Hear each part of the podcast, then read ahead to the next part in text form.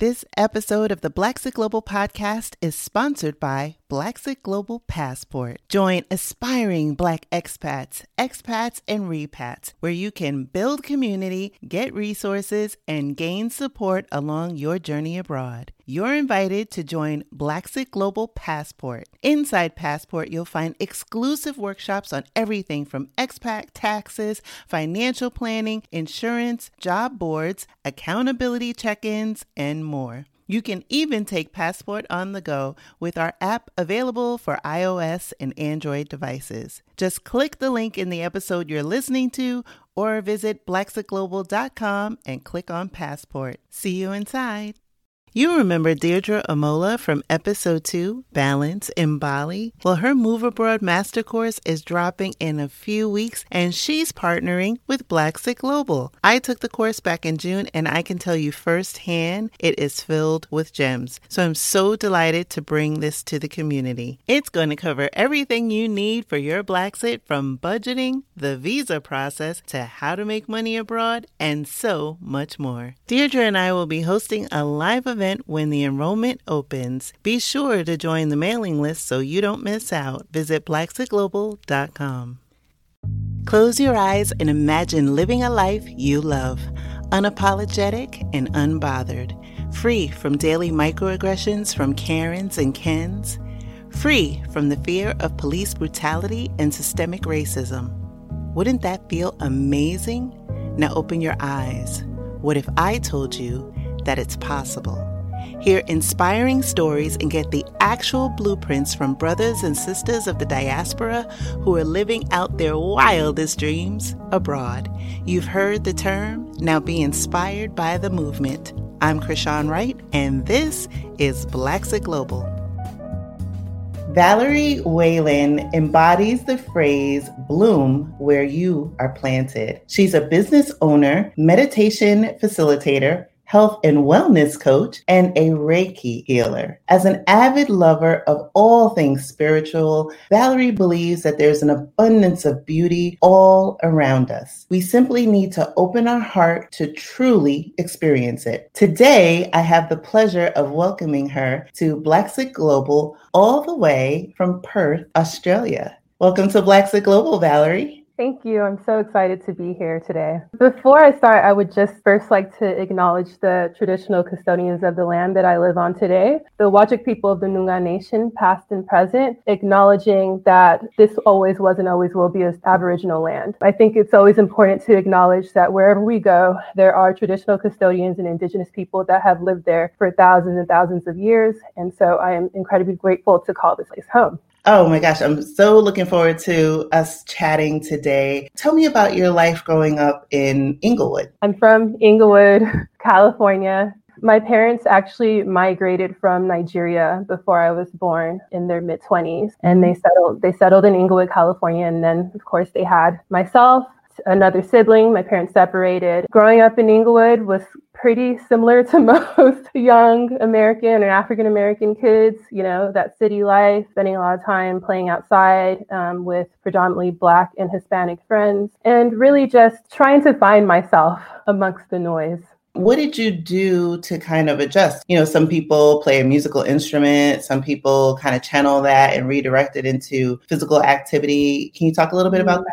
I'm 6'1", exceptionally tall for a woman. So I ended up playing basketball, being approached in high school to play. And I sort of started to find a certain level of self-confidence and self-worth through sports, and especially like a team sport like basketball. What position did you play? Well, I played power forward in high school, and then I moved on to play at Loyola Marymount University on a basketball scholarship. In there, I played a mixture of power forward and center as well. One really interesting experience was that every 4 years, our university would send us overseas. In my freshman year, I was still only 17 at this point. We flew to Australia, and I just remember being in awe, you know, this new world, completely different from America. Yes, they speak English, but culturally quite different in many ways. And that kind of just sparked this sense of desire to explore more. It's just so important to actually just go and travel and see the different stories and narratives that exist around the world. It really helps for our own personal evolution and growth. Absolutely.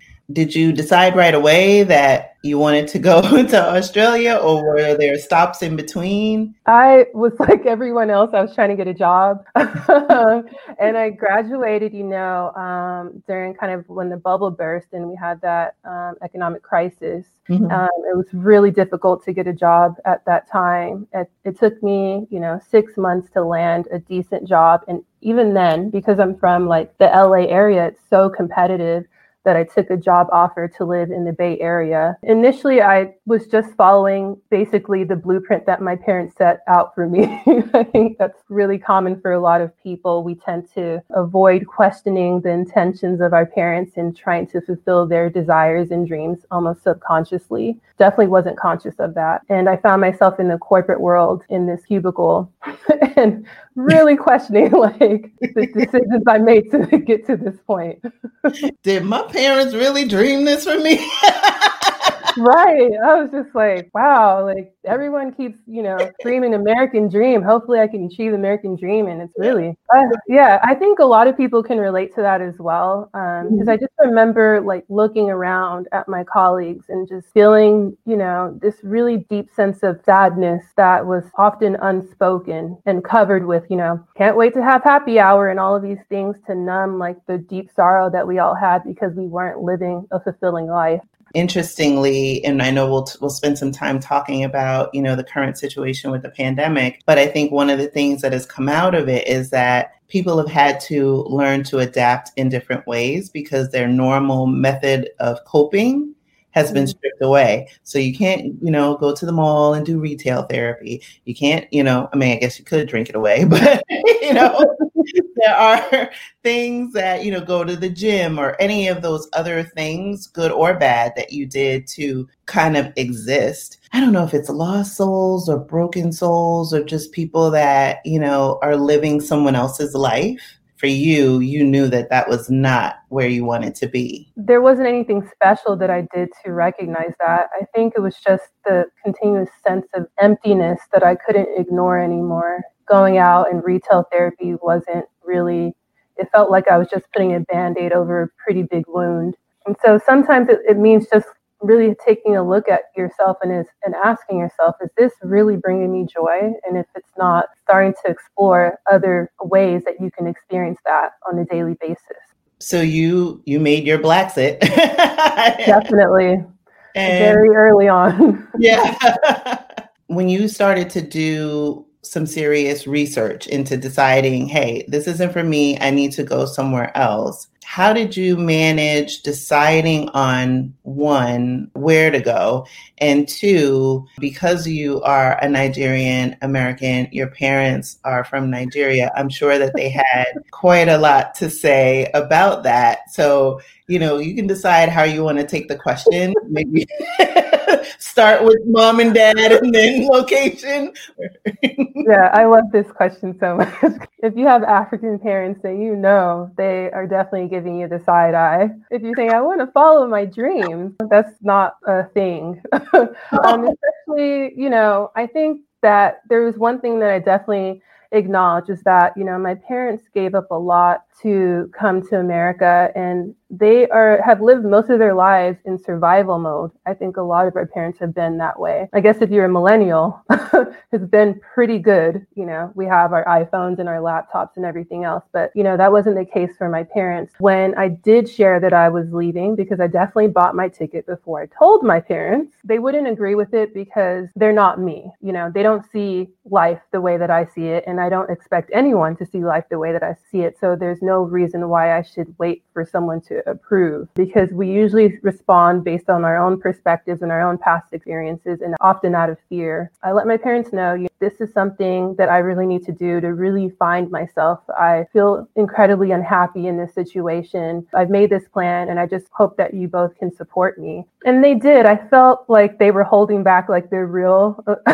feelings. They supported me all along the way. In terms of choosing Australia, or in particular Perth, which is like one of the world's most isolated cities it really came down to having a mentor. So that was one focal point in my move abroad that really made a huge difference, having someone who believed in my potential. I took on 2 internships, and in the internship, I, came across an older gentleman who owned his own business, and I shared my dreams with him. He was super keen to support me. So I just asked, could you be my mentor and sort of hold me accountable? If I say I want to do it, then you can't let me run away from it. And he was more than happy to do that. He had contacts in Australia. He didn't have it in Europe because I wanted to move to Europe first, but he had contacts in Perth. And so he encouraged me to use my athleticism to see the world.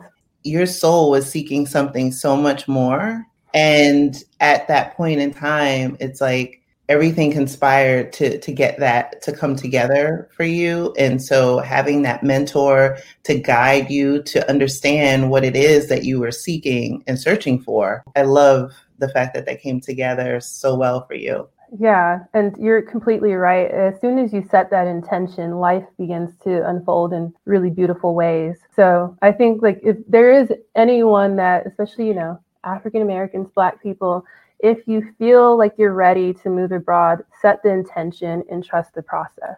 From a cultural perspective, and I've only been to Australia one time, and that was earlier this year before the lockdown. It's a different culture. You're right. It's similar to America in that they speak English, but there are cultural differences. There are Aboriginal people there. Given our original conversation, I was really interested in learning more about the Aboriginal people. They're the second oldest population outside of Africa. 75,000 years. So that is so much history there.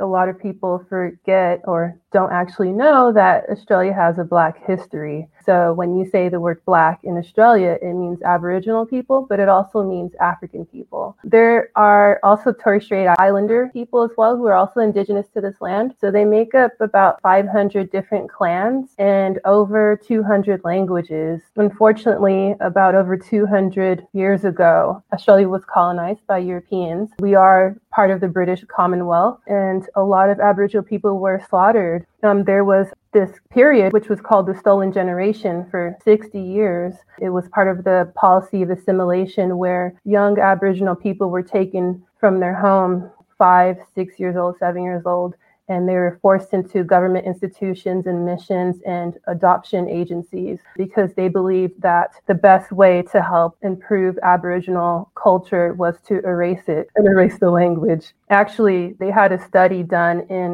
1994, and they found that during that time, 1 in 3 Aboriginal children were taken from their homes. And those people still live today. This is not something that happened thousands and thousands of years ago. This actually ended in 1970. So I actually have friends whose parents are part of the Stolen Generation. And what you see, the result of that is PTSD, addiction to alcohol, anxiety, massive rates of suicide. About 20% actually in Western Australia, Aboriginal men are 20 times more likely to end up in incarceration. So I do want to just let everyone know also that when we talk about Black Lives Matter, that's deeply connected here in Australia.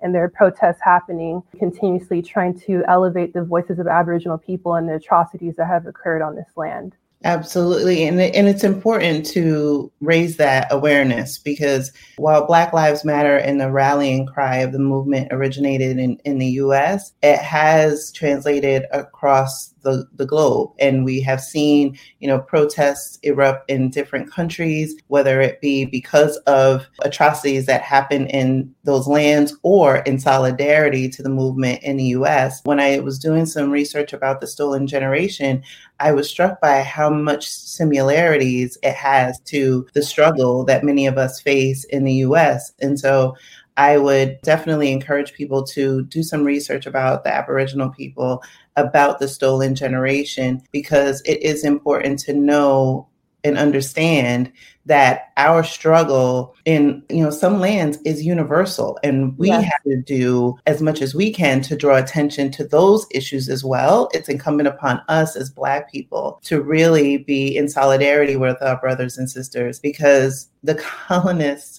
were not good people, clearly. Mm-hmm. And you spoke about that generational trauma. It's important to understand that for the mainstream culture, it's easy to point a finger and say, you guys are alcoholic. There's so much poverty, without paying attention to the trauma that has been passed from generation to generation. And to your point, these things are not in the far past. These are in the rearview mirror. You know, like, for example, in the States, you know, there's movements to preserve Black cemeteries. My grandmother is in a segregated cemetery, and I'm 46 years old. So for people to think that slavery was a long time ago, that, you know, what happened to the Aboriginal people, you know, gosh, that's really sad. But, you know, we honor them, to pay attention to all of the issues and expose it and rip the Band-Aid off.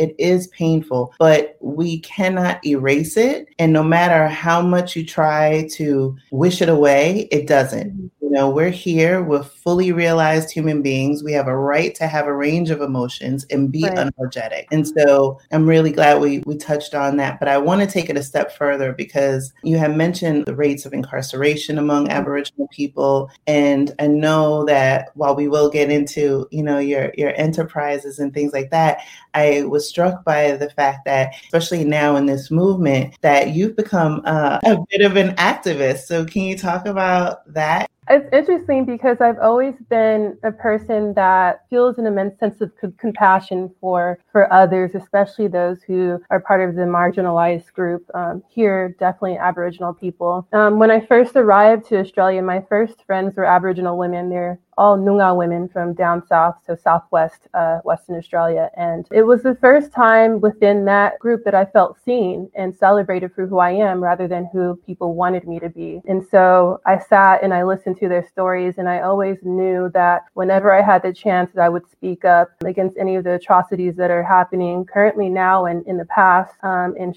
elevate their stories. I have been part of the Black Lives Matter movement here, and I wanted to share, as you touched on, the commonalities that African Americans and Aboriginal people share in terms of the past pain, as well as the anger and the frustration and the sorrow that still sits in a lot of our bodies, because we haven't been given space to heal. We're constantly being told that that was in the past, life is better now. And it's just not the reality that we see.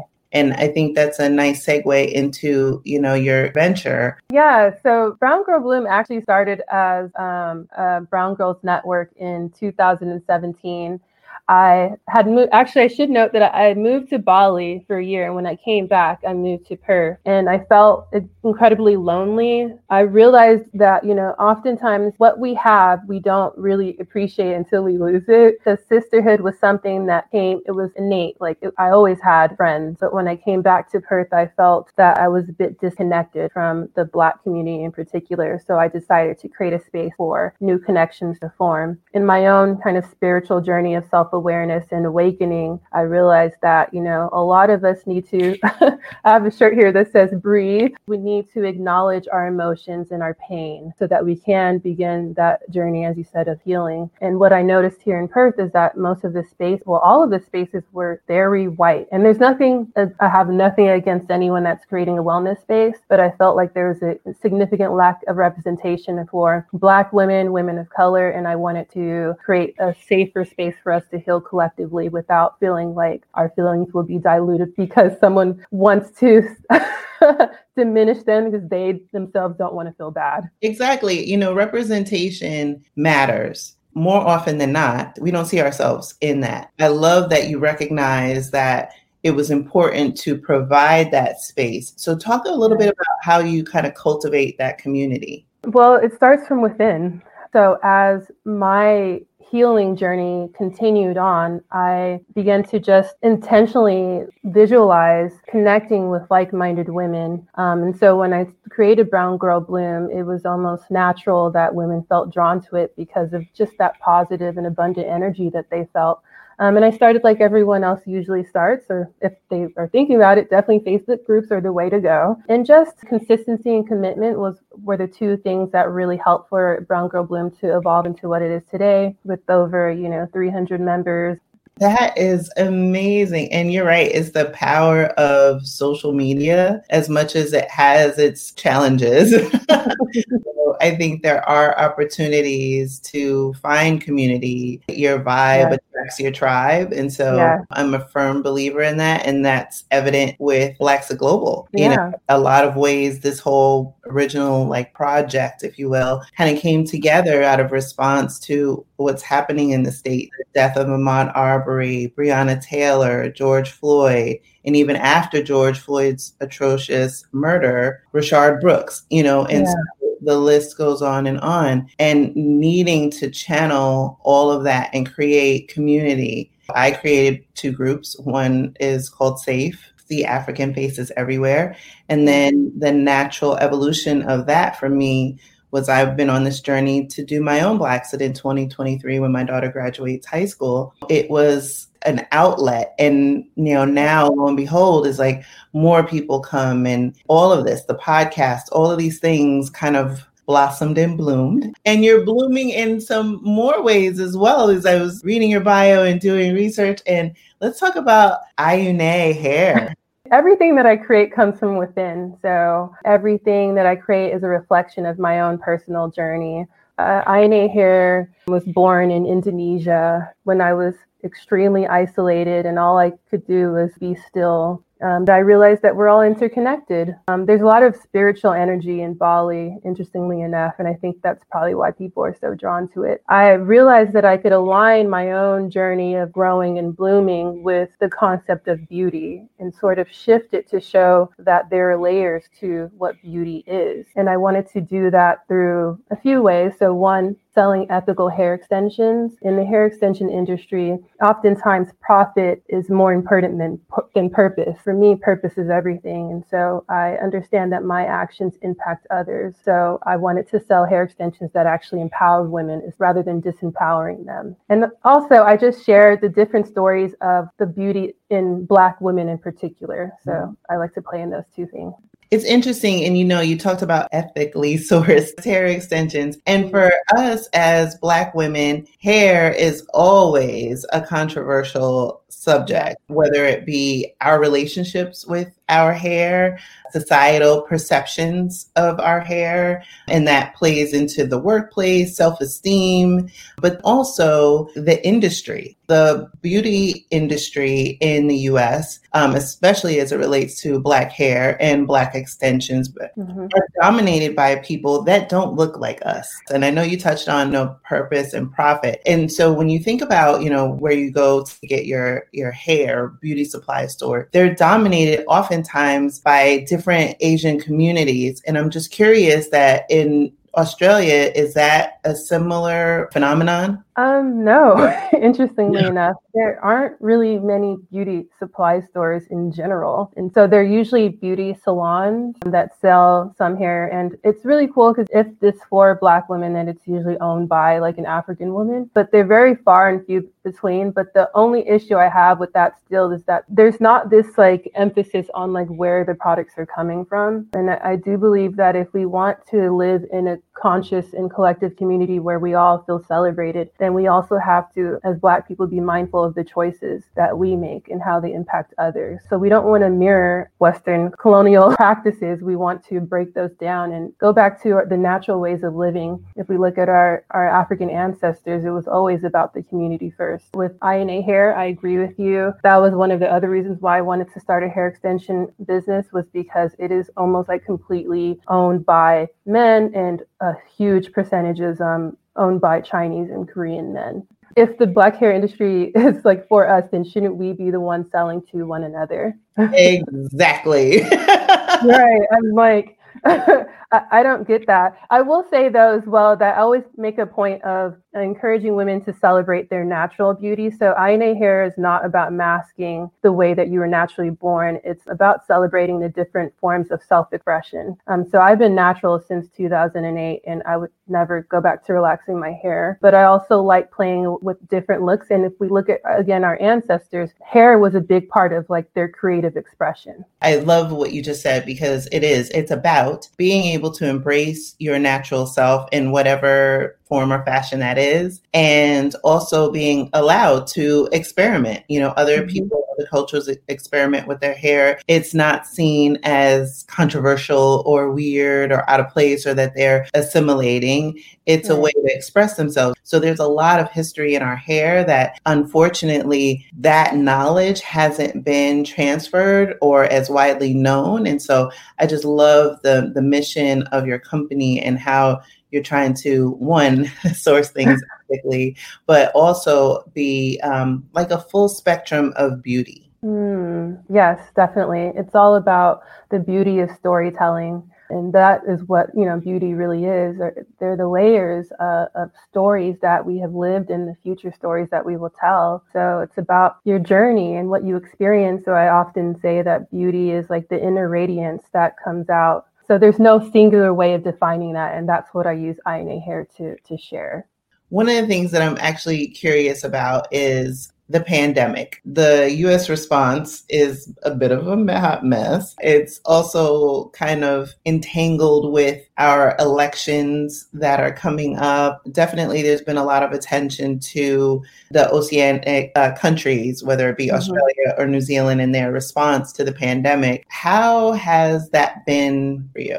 Well, it's quite different from America. And I will say that, you know, I am constantly thinking about everyone in the U.S. because I know that it's been incredibly challenging for everyone. And there are people that have lost their lost family members. I mean, my mom is a nurse in an emergency room in Los Angeles. She kind of sees the worst. It's really distressing, to say the least. Here in Australia, well, Western Australia in particular, so there are some benefits. Like I mentioned initially, Perth is one of the most isolated cities in the world. And so that within itself meant that we had very little exposure to like COVID-19 cases. By March, they shut down all borders. They're still shut down, so you can't even travel outside of the state that you live in, which I think is actually a really great response to control the amount of cases that arise. Another thing is that we were forced into quarantine, which I know it's super annoying for people because, you know, as humans, we're meant to expand. We're not meant to like feel suppressed. And we also need human connection. It's actually a significant part of our well-being. One thing that the government did really well is that they are giving out payments to anyone that has lost their job. So we call them job seekers. And I think they're getting about $750. It might be a week or fortnight. I could be completely wrong on this, but they're still giving those out. So people are still able to pay their bills to a certain extent and cover expenses. So it's been really well controlled in here in WA. You did say something that I want to give a little explanation to. I've heard the term before, but you said fortnight, right? Oh, sorry. Yeah. Yes, fortnight. Yeah. So for people who have not heard that word, what does it mean? Oh, there are like some Australian, because they say that Australians speak the Queen's English. Fortnight means every 2 weeks. At least where you are in Western Australia, it's under control in terms of the pandemic. How is, generally speaking, is healthcare there? You know, you have this experience in the U.S. where healthcare is tied to employment and a different system. How is the system in Australia? So much better than America. We have universal healthcare here. It's called Medicare. So everyone is entitled to that as long as you're a permanent resident or you're an Australian citizen. So if you need to go to the hospital, like the public healthcare system is just as good. I actually had to have ankle surgery a few years ago, and I didn't want to pay the private health insurance amount. It was like $5,000. So I decided to opt to be in the public system, and I was admitted within like a few weeks, and it was amazing. Actually, the surgeon was better than the private surgeon, so... Incredible, because a lot of times when you hear other countries that have universal healthcare, especially in the U.S. and U.S. media, it's often, at least maybe not so much from the media as much as it is politicians that are trying to push their own agenda is using like, oh, this is socialism, without people really understanding, A, what it actually means, and B, being, put in practice, where you have this opportunity when you're sick or just need a wellness check to go to a physician and be treated for whatever malady you have. It's interesting that, you had a better service experience being in the public system than going on a privatized system. This is definitely not something linked to socialism. It's just covering the basic needs of society, because I think Australia understands that everyone needs to have healthcare. Like, if they're sick, they should be able to seek remedies to get better, and that no one should be unwell because they can't get coverage. It's just very backwards to me. And no one should go bankrupt because they got sick. I think there have been so many different experiences, people who have not gone and sought treatment because they were afraid of what the bill would be, and things like that. Or I also think about the many people who have been impacted by this pandemic in the States, who either have recovered, were on respirators, whether they had insurance or not. If you're on a respirator or a ventilator for days, the ripple effect is at some point you're going to get a bill. You might exhaust your benefits. And so there is, in my opinion, likely a tsunami of other effects of this on an economic level in this country that we're ignoring. To me, you're right. It's not an issue of socialism. It's an issue of humanism. Yeah, there's no way around that. And I mean, it's likely that I've come to that understanding because I live here and live in a completely different reality and sort of waking up to the lies that we've been fed in America. For those of us especially that have realized that, we want to get out of the matrix and we want to relax it, there are opportunities to realize your dreams outside of this country. And doesn't mean that you disparage it, doesn't mean you hate it, doesn't mean you don't love your family that's still here, doesn't mean that everybody who looks like us needs to leave. It's to recognize that for us, our journey is different and it should be embraced and respected. Yes, I completely agree with you. It's almost like leaving creates a blank canvas to really discover who we really are beyond the ideologies of the American culture. And you're quite right. It doesn't mean that, personally, I don't despise America. I love being American. I love, where I grew up. I just felt like it was no longer serving me as I began to evolve. And I think that a lot of people are waking up to that now. Absolutely. So in closing, where can people find you, Valerie? First, thank you so much again for inviting me to join you in this beautiful conversation. I always aspire to inspire other African Americans to really seek what true fulfillment looks like for them. And it doesn't, like you said, it does not always have to be on American soil. Challenges are inevitable. They will happen no matter where you go. But I think that there is beauty in the unknown and it's there for the taking. My social media channel where you can find everything else, Brown Girl Bloom and Iyuna Hair, is on Instagram at BrownBelleAbroad. So that's Brown, Belle, B-E-L-L-E, Abroad. Awesome. Well, it has been an absolute pleasure to have this conversation with you and to sit in sisterhood. I am so glad that we connected, and I look forward to watching you continue to bloom and evolve. And I'm just so thrilled to have this time to sit and converse with you. So thank you. Thank you so much. Thank you for listening to the Blackseek Global Podcast. For more information on today's episode, be sure to visit our website at blackseekglobal.com. Has this episode left you feeling inspired to begin your journey, but not quite sure where to start? Download our free guide with the top 5 questions you need to ask before planning your Blackseek. You can find that under the resources tab of our website. Remember, it's not only possible to live out your dreams unbothered and in full color, it is your birthright.